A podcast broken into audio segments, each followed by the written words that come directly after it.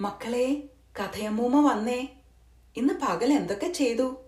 മഴയൊക്കെ കണ്ടോ? ഇന്ന് കഥ കേൾക്കണ്ടേ?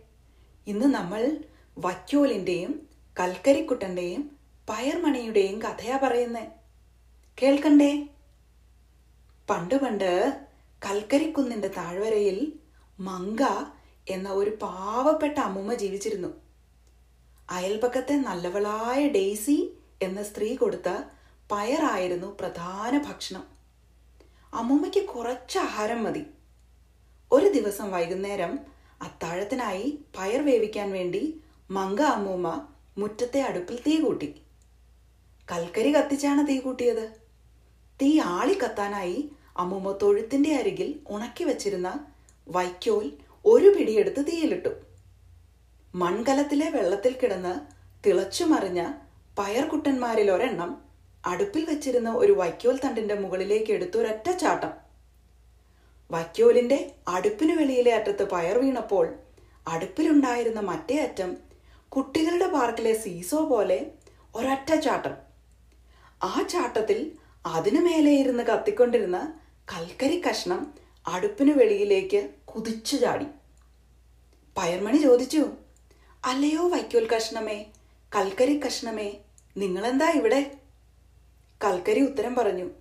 കൂട്ടുകാരെ ഭാഗ്യം കൊണ്ടാ ഞാൻ ആ തീയിൽ നിന്നും ചാടി രക്ഷപ്പെട്ടത്. ഇല്ലായിരുന്നെങ്കിൽ ഞാൻ കത്തി ചാരമായേനെ. അപ്പോൾ പയർമണി പറഞ്ഞു എന്റെ പൊന്നോ ഭാഗ്യം കൊണ്ടാ ഞാൻ ആ കലത്തിൽ നിന്ന് രക്ഷപ്പെട്ടത്. അല്ലെങ്കിൽ ആ അമ്മൂമ്മ എന്നെയും എന്റെ മറ്റു കൂട്ടുകാരെ പോലെ ആ കലത്തിലിട്ട് വേവിച്ച് പുഴുക്കാക്കി കഴിച്ചേനെ. എന്റെ തൊലിയൊന്നും ഉരിഞ്ഞു പോവാഞ്ഞത് മഹാഭാഗ്യം. അപ്പോൾ വൈക്കോൽ കഷ്ണം പറഞ്ഞു എന്റെ കാര്യവും അങ്ങനെയൊക്കെ തന്നെയാ. ആ വയസ്സായ സ്ത്രീ എന്റെ ഒപ്പം തീയിലിട്ട കുറെ വക്കോൽ കൂട്ടുകാരെ കത്തിച്ച് ചാരമാക്കി. ഭാഗ്യം കൊണ്ടാ ഞാൻ ആ സ്ത്രീയുടെ കയ്യിൽ നിന്ന് രക്ഷപ്പെട്ടത്. കൽക്കരി ആ പുതിയ കൂട്ടുകാരോട് ചോദിച്ചു ഇനിയിപ്പോ നമ്മൾ എന്ത് ചെയ്യും? ഇവിടെ നിന്ന് രക്ഷപ്പെടണ്ടേ?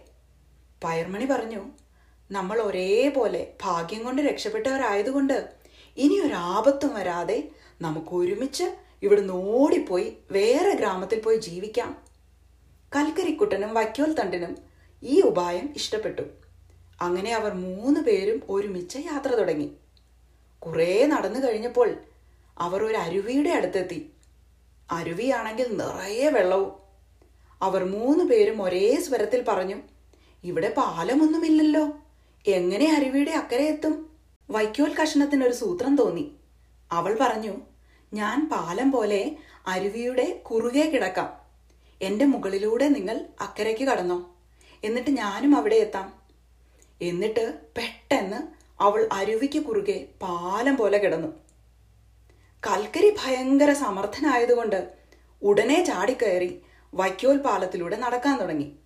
പാലത്തിന്റെ നടുക്കെത്തിയപ്പോൾ അരുവിയിലെ വെള്ളത്തിന്റെ കുത്തൊഴുക്ക് കണ്ടപ്പോൾ കൽക്കരിക്കുട്ടൻ പേടിച്ച് മുൻപോട്ട് പോകാതെ അവിടെ തന്നെ നിന്നു. പക്ഷേ ഓർമ്മയുണ്ടോ മക്കളെ? കൽക്കരി തീയിൽ കിടന്ന് കത്തി തുടങ്ങിയതല്ലേ നേരത്തെ? അതുകൊണ്ട് നല്ല ചൂടായിരുന്നു. വൈക്കോൽ കഷ്ണം വേദന കൊണ്ട് ഉറക്കെ നിലവിളിച്ചു. എനിക്ക് പൊള്ളുന്നേ. അപ്പോഴേക്കും കൽക്കരിക്കുട്ടന്റെ ചൂടടിച്ച് വൈക്കോൽ രണ്ടായി മുറിഞ്ഞ് കൽക്കരിക്കുട്ടൻ അരുവിയിലെ വെള്ളത്തിലേക്ക് പത്തോന്ന് വീണു. വൈക്കോലും വെള്ളത്തിലേക്ക് രണ്ട് കഷ്ണമായി വീണ് കുതിർന്നു പോയി. വെള്ളത്തിൽ വീണ് അവസാനിച്ച കൂട്ടുകാരെ നോക്കി കരയിൽ നിന്ന പയർമണി നെടുവീർപ്പെട്ടു. അവൻ വിചാരിച്ചു വയ്ക്കോൽ കഷ്ണം പറഞ്ഞ സൂത്രം കേട്ട ഉടനെ ഒന്നും ആലോചിക്കാതെ ചാടിക്കയറി യാത്ര തുടരാതെ ഞാൻ ഈ കരയ്ക്ക് തന്നെ നിന്നത് എന്റെ ഭാഗ്യം. ഇല്ലെങ്കിൽ ഞാനും വെള്ളത്തിൽ മുങ്ങി മരിച്ചേനെ അവരെ പോലെ.